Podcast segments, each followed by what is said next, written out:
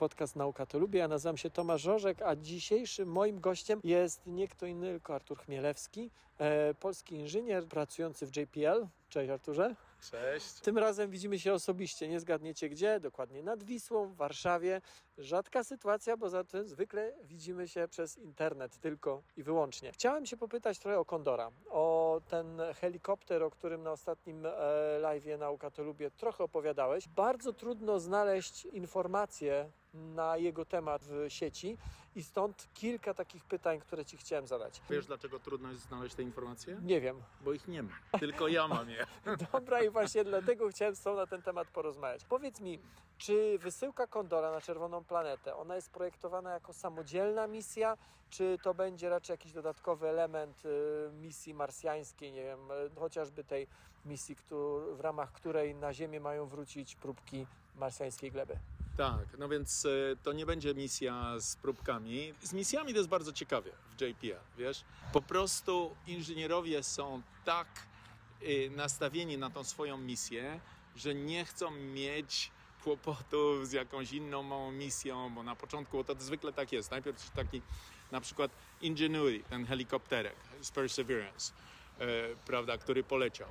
No to dyrektor zmusił ludzi z Perseverance, żeby wzięli na pokład ten helikopterek, dlatego że inaczej wszyscy zwracają uwagę na ten swój projekt, że nie chcą mieć tych różnych tam rozkojarzeń. No bo każdy kolejny element to potencjalne Tak ryzyko awarii. Tak jest. I poza tym na początku się mówi, słuchajcie, nie przejmujcie się naszym helikopterkiem, on to my tylko go przykręcimy i potem jak będziecie jechać, on sobie spadnie tam gdzieś i go zostawicie i się nie przejmujcie, tak? To nigdy tak nie działa. Nigdy tak nie jest, bo potem się okazuje, że jest a, jest przecież pył, no to trzeba zrobić futerał, a futerał to trzeba przykręcić w tych miejscach, a żeby go przykręcić, no to muszą być jakieś tam, prawda, tak zwane, my to nazywamy non-explosive initiators, czyli to coś, co uaktywni te y, od, y, Otwarcie. otwarcie tego, prawda, no to już trzeba doprowadzić do tego prąd, trzeba upewnić się, że to działa, no to trzeba komendy wysłać, prawda, no to już nie robisz czego innego, nie robisz obserwacji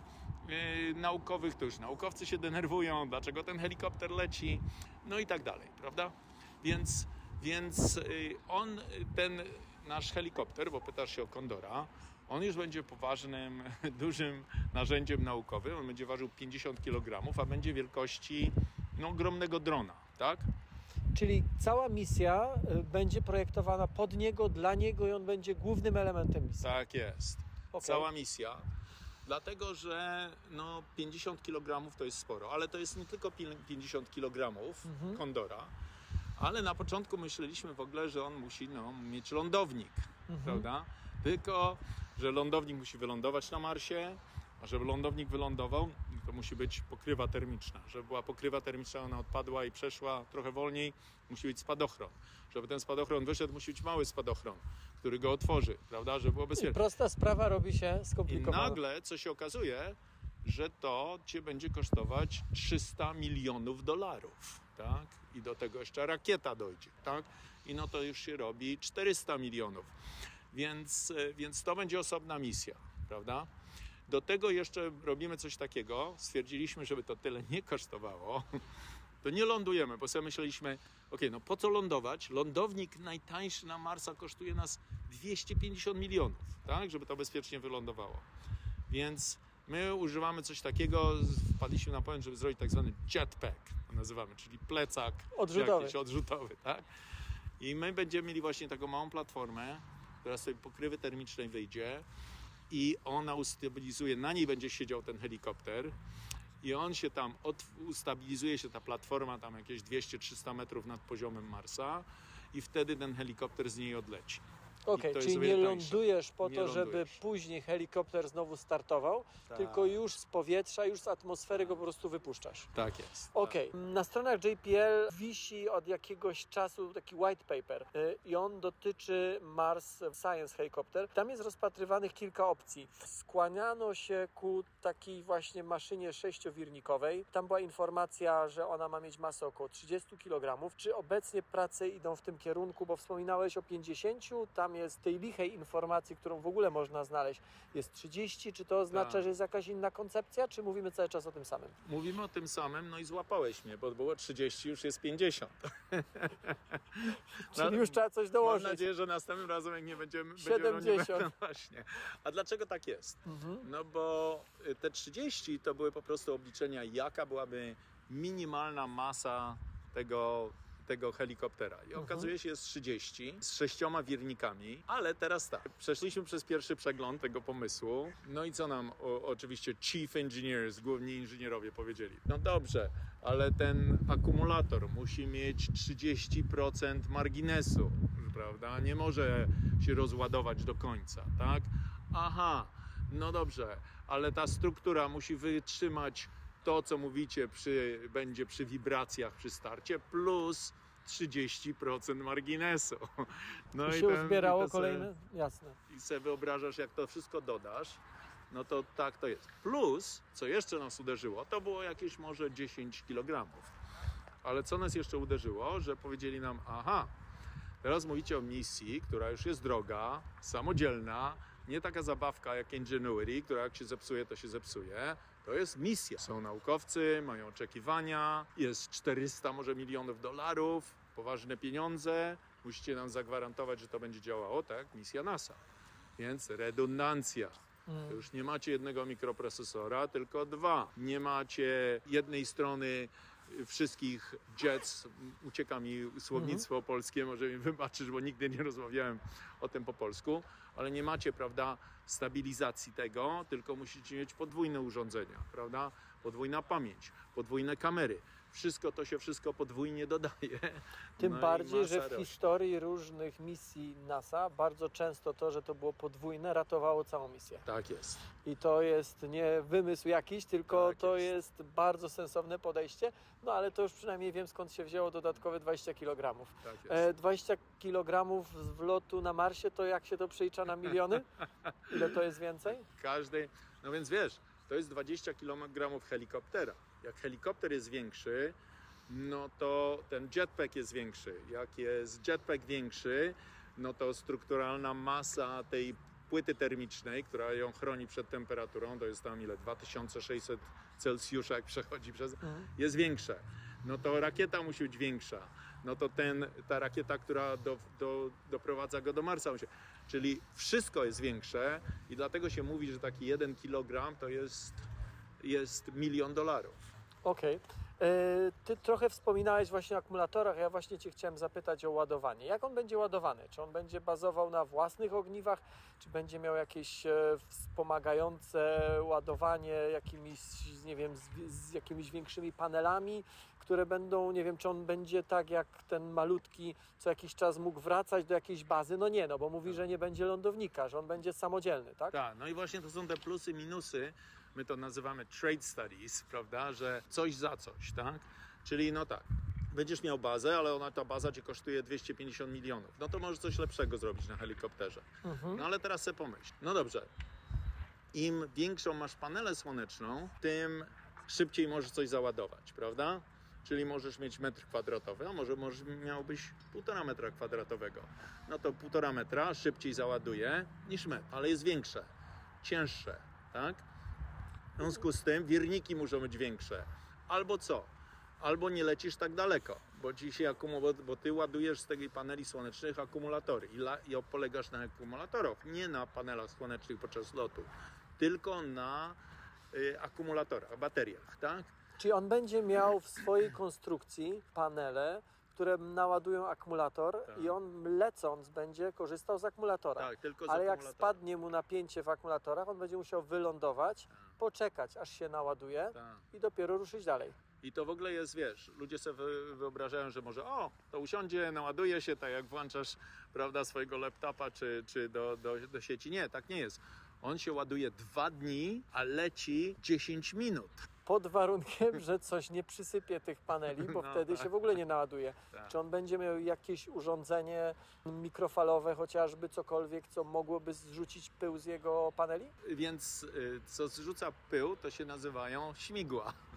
Okej, jak Prawda? leci, ale jak, Jak już leci. źle jest na Tak. podłodze, nie po- na podłodze, Tak, na tak, gruncie, tak, tak, no to tak. wtedy śmigła nie chodzą. No więc właśnie i to jest ten kłopot, że jak jest burza, jest dużo tych burzy y, pyłowych, no to osadza się ten pył. A ten pył jest, jak przekonaliśmy się z Insight misji, jest potworny. I on jest właśnie się przylepia i wchodzi w najmniejsze zakamarki. Ma ostre, ostre brzegi, może pociąć, jasne. Rozmawiałem właśnie z Bruce'em Bennertem, który prowadził misję Insight i mówił mi o tych wszystkich pomysłach, które oni mieli, żeby oczyścić te panele, bo misja Insight się co, skończyła miesiąc, dwa miesiące temu. To był lądownik Tak. y, z sejsm, sejsmometrem. W końcu oczywiście zrobili coś bardzo nieintuicyjnego, czyli żeby strząsnąć pył, rzucili więcej na niego pyłu. Nie wiem, czy... Udało czy się? no, d- 1% zyskali, ale to było na takiej zasadzie. Myśleli o wielu rzeczach, nawet o uruchomieniu tych dyszek, prawda, Mhm. żeby wzbić się metr, prawda, Mhm. nad powierzchnię Marsa i to by wstrząsnęło to, no ale żeby, y, żeby silniki zadziałały, musieliby je ogrzać, a już nie mieli, nie mieli energii. Ale co zrobili? Ta łapa taką, mieli taką robotic arm, łapa podrzuciła trochę tego gruntu w górę, on uderzył w panele i troszeczkę zsypało tego pyłu, prawda? Czyli więcej dosypali pyłu, żeby usunąć pył. No u nas na helikopterze no też się troszkę tego boimy, że ten pył osiądzie i będzie troszkę mniej ładowania. Ale miejmy nadzieję, że ten helikopter będzie latał mniej więcej 3-4 razy szybciej niż Ingenuity. To, to jednak te wibracje i, i fale powietrzne go powinny oczyścić. Nie wiem, czy to nie będzie bardzo głupie pytanie, ale tak czy inaczej je zadam. Powiedz mi, czy jest możliwe technologicznie zastosowanie jakiegoś innego źródła energii? Na przykład jakieś izotopowe źródło energii, po to, żeby odkleić się od tych bardzo kłopotliwych jednak na Marsie paneli. Tak, no y, Perseverance, prawda, i Curiosity mają te tak zwane radioisothermal thermoelectric generators. To są y, termoelektryczne, Radio- nuklearne, y, Izotopowe baterie, izotopowe, tak, akumulatory, tak, e, ak- tak, tak. tak, tak. No więc generatory nuklearne, no właśnie. To wszystko jest fajnie, tylko że niestety po pierwsze jest, jest wiele kłopotów. Niektóre są inżynierskie, a które niektóre są innego typu.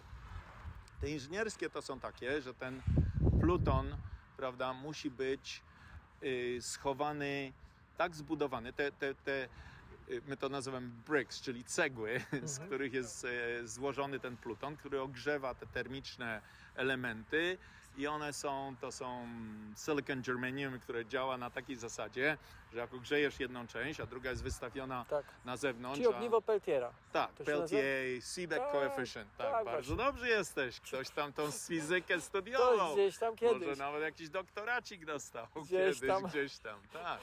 Seebeck effect, Thomson effect, Peltier effect. Bardzo dobrze. Więc y, tylko jedną się ogrzeje, drugą się, prawda, chłodzi i produkuje się Na Marsie chłodzenie nie jest problemem, Nie jest bo problemem. tam w ogóle jest zimno, tak? Tak, minus 100 w nocy mniej więcej Mhm. tam w tych okolicach. Ale, bo tu jest ale. Tak. Mhm. Więc to, tylko że przy wystrzeleniu nie chcemy zakazić Florydy, Jakby spadło. tak jakby spadło. W związku z tym to jest tego plutonu trochę, obija się to w iridium. Potem są, jest, wiesz, te, te grafit, potem jest, są te wszystkie graphite fabrics, że wszystko jest tak zbudowane, że to jest najmocniejszy na świecie, cokolwiek z- najmocniejszego zbudowana przez człowieka, to buduje masę pod, i potem to jest wszystko bardzo, bardzo ciężkie. I wtedy nie mielibyśmy tym- 50 kg, tylko 150. No albo Jasne. 250, prawda? Więc, więc to jest ten kłopot. Yy, więc inny kłopot jest też koszt tego. A koszt to nie jest tylko to, że ten generator by się zbudowało za jakiś tam koszt, tylko musimy płacić adwokatom, bo od razu jak chcemy jakiśkolwiek y, pluton wysłać, prawda, no to jesteśmy brani do sądu, żeby tego nie robić, jakie jest niebezpieczeństwo, kto za to może zagwarantować i tak dalej. Jesteśmy w sądach przez 2-3 lata, także i to kosztuje samo takie, taki generator, e, o tym się często nie mówi, ale taki generator, żeby go po prostu sama, same te papiery, żeby dostać to pozwolenie, które w końcu pod, podpisuje prezydent USA, to kosztuje 20 milionów dolarów. Okej. Tak? Y, To, co słyszycie w tle, to są pociągi, bo tak, jesteśmy, jesteśmy y, nad Wisłą, y, blisko mostu. Moim, y, moim waszym gościem jest Artur Chmielewski z JPL, a rozmawiamy o przyszłej misji, o helikopterze Condor. Ty wspominałeś o tym, że to będzie misja sama w sobie. Kiedy ona będzie? No więc chcemy ją wysłać. Nie, niewiele ludzi wie o tym, że NASA ma konkursy. Sama, sama NASA współzawodniczy z sobą, prawda? I z różnymi firmami. I to są różne tego typu konkursy, czyli tak zwane Announcement of Opportunity, AO, my to nazywamy. Czyli jest, o, świetne tutaj. Akurat Teraz jeszcze UFO ląduje Tak. przy nas. Może o nim porozmawiam. A, jaki ogromny spodek, co? I, dla- świecące i dlaczego, światełka. I dlaczego oni są zieleni? Może fotosynteza? Więc tak, więc to są konkursy. Mm, Są takie konkursy na misje do 500 milionów dolarów. One się nazywają Discovery. Są misje na miliard dolarów, się nazywają New Frontiers, tak jak na przykład była misja Pluton, była tam misja Juno. I więc w tych konkursach bierzemy udział. To jest nasze centrum. Inne centrum, czasami na przykład Goddard Space Flight Center bierze udział. Może Lockheed Martin ma coś do dorzucenia. Może inni, inne uni- uniwersytety. Wszyscy Dlatego, że NASA uważa, że trzeba zebrać najlepsze pomysły, prawda?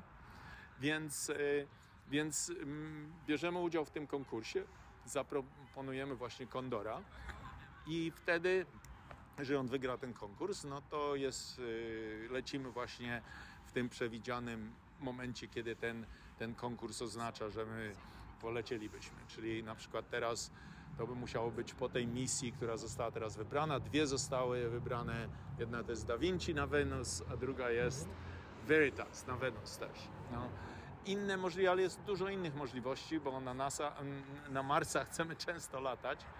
Myślimy, że będzie też misja, która nie polecimy z właśnie z tą y, zwrotem tej próbki, Mars Sample Return, dlatego że no, e, oni mają ogromny budżet, chcą jego nie przekroczyć, nie chcą mieć właśnie pasażerów żadnych innych. szczególnie ważących 50 kg. Tak. E, Chciałem Cię zapytać o procesory. Czy to będą takie same procesory jak na tym małym helikopterze? Czy to będą jakieś nowsze konstrukcje? Czy tam będzie coś? Bo wspominałeś o tym na naszym live na Nauka to lubię, o sztucznej inteligencji, algorytmach, Tak. że on będzie inteligentny. Znaczy, Tak. Czy mógłbyś coś więcej powiedzieć o tych procesorach i o algorytmach na pokładzie tego helikoptera? Więc e, Ingenuity ma e, ten procesor Snapdragon, e, to jest e, Qualcomm. Mhm. I jest jeden, i to jest tej starszej generacji. My będziemy też mieli prawdopodobnie Snapdragon nowszej generacji, ale no, i, i w tym wypadku no, musimy mieć sztuczną inteligencję, prawda? Okej. Dlatego, że latamy o wiele szybciej, latamy w nowe miejsca, nie wiemy gdzie, y, nie możemy mieć, wzbić się wysoko, zobaczyć gdzie ten helikopter ma lecieć, nie ma dokładnych map, prawda, z, z orbity. On musi lecieć i sam zadecydować, gdzie, gdzie wyląduje. To jest raz. No i musi widzieć, czy nie wyląduje na głazie, no to musi być machine vision, prawda, połączone, czyli obserwowanie z kamer, połączone z mikroprocesorem. On ma tam neural nets, ten, e, ten Snapdragon i będzie decydował to. To jest jedna rzecz. Druga, co musi decydować? Musi decydować, chcemy latać w wąwozach, no bo chcemy polecieć w Valles Marineris, tak? Do jaskiń wspominałeś o tym. Tak jest, chcemy dolecieć do jaskiń, tak? No to trzeba wiedzieć, gdzie są brzegi tych jaskiń, czy jakiś tam stalaktyt nie wystaje, prawda, Mhm. czy stalak, ale chcemy podlecieć blisko, żeby obserwować te nawarstwienia, bo one mówią ci o klimacie, czy były wulkany, czy jakieś meteoryty uderzyły tam, czy Mhm. jakaś inna mała planetoida nie uderzyła w Marsa i kiedy. Więc to jest wszystko bardzo ważne, ale no wyobraź sobie, musisz podlecieć bardzo blisko, ale musisz być bezpieczny, tak? Więc on musi też rozpoznać, jak blisko jesteś, jakie są zawirowania przy tobie powietrza, prawda? No to znowu jest artificial intelligence. Czy on będzie to wszystko wiedział dzięki czujnikom zainstalowanym na pokładzie, czy będzie miał jakieś mniejsze drony, jakieś sondy, które będą robiły takie rozpoznanie miejsca, do którego on będzie wlatywał? Ciekawe pytanie. Y, Będzie musiał mieć sam czujniki. Będzie musiał wiedzieć, jak jest stabilny, będzie musiał cały czas obserwować y, te, te zdjęcia z tych kamer, przetwarzać je na dystans, prawda? Może będzie miał laserowe czujniki, które dokładniej to powiedzą.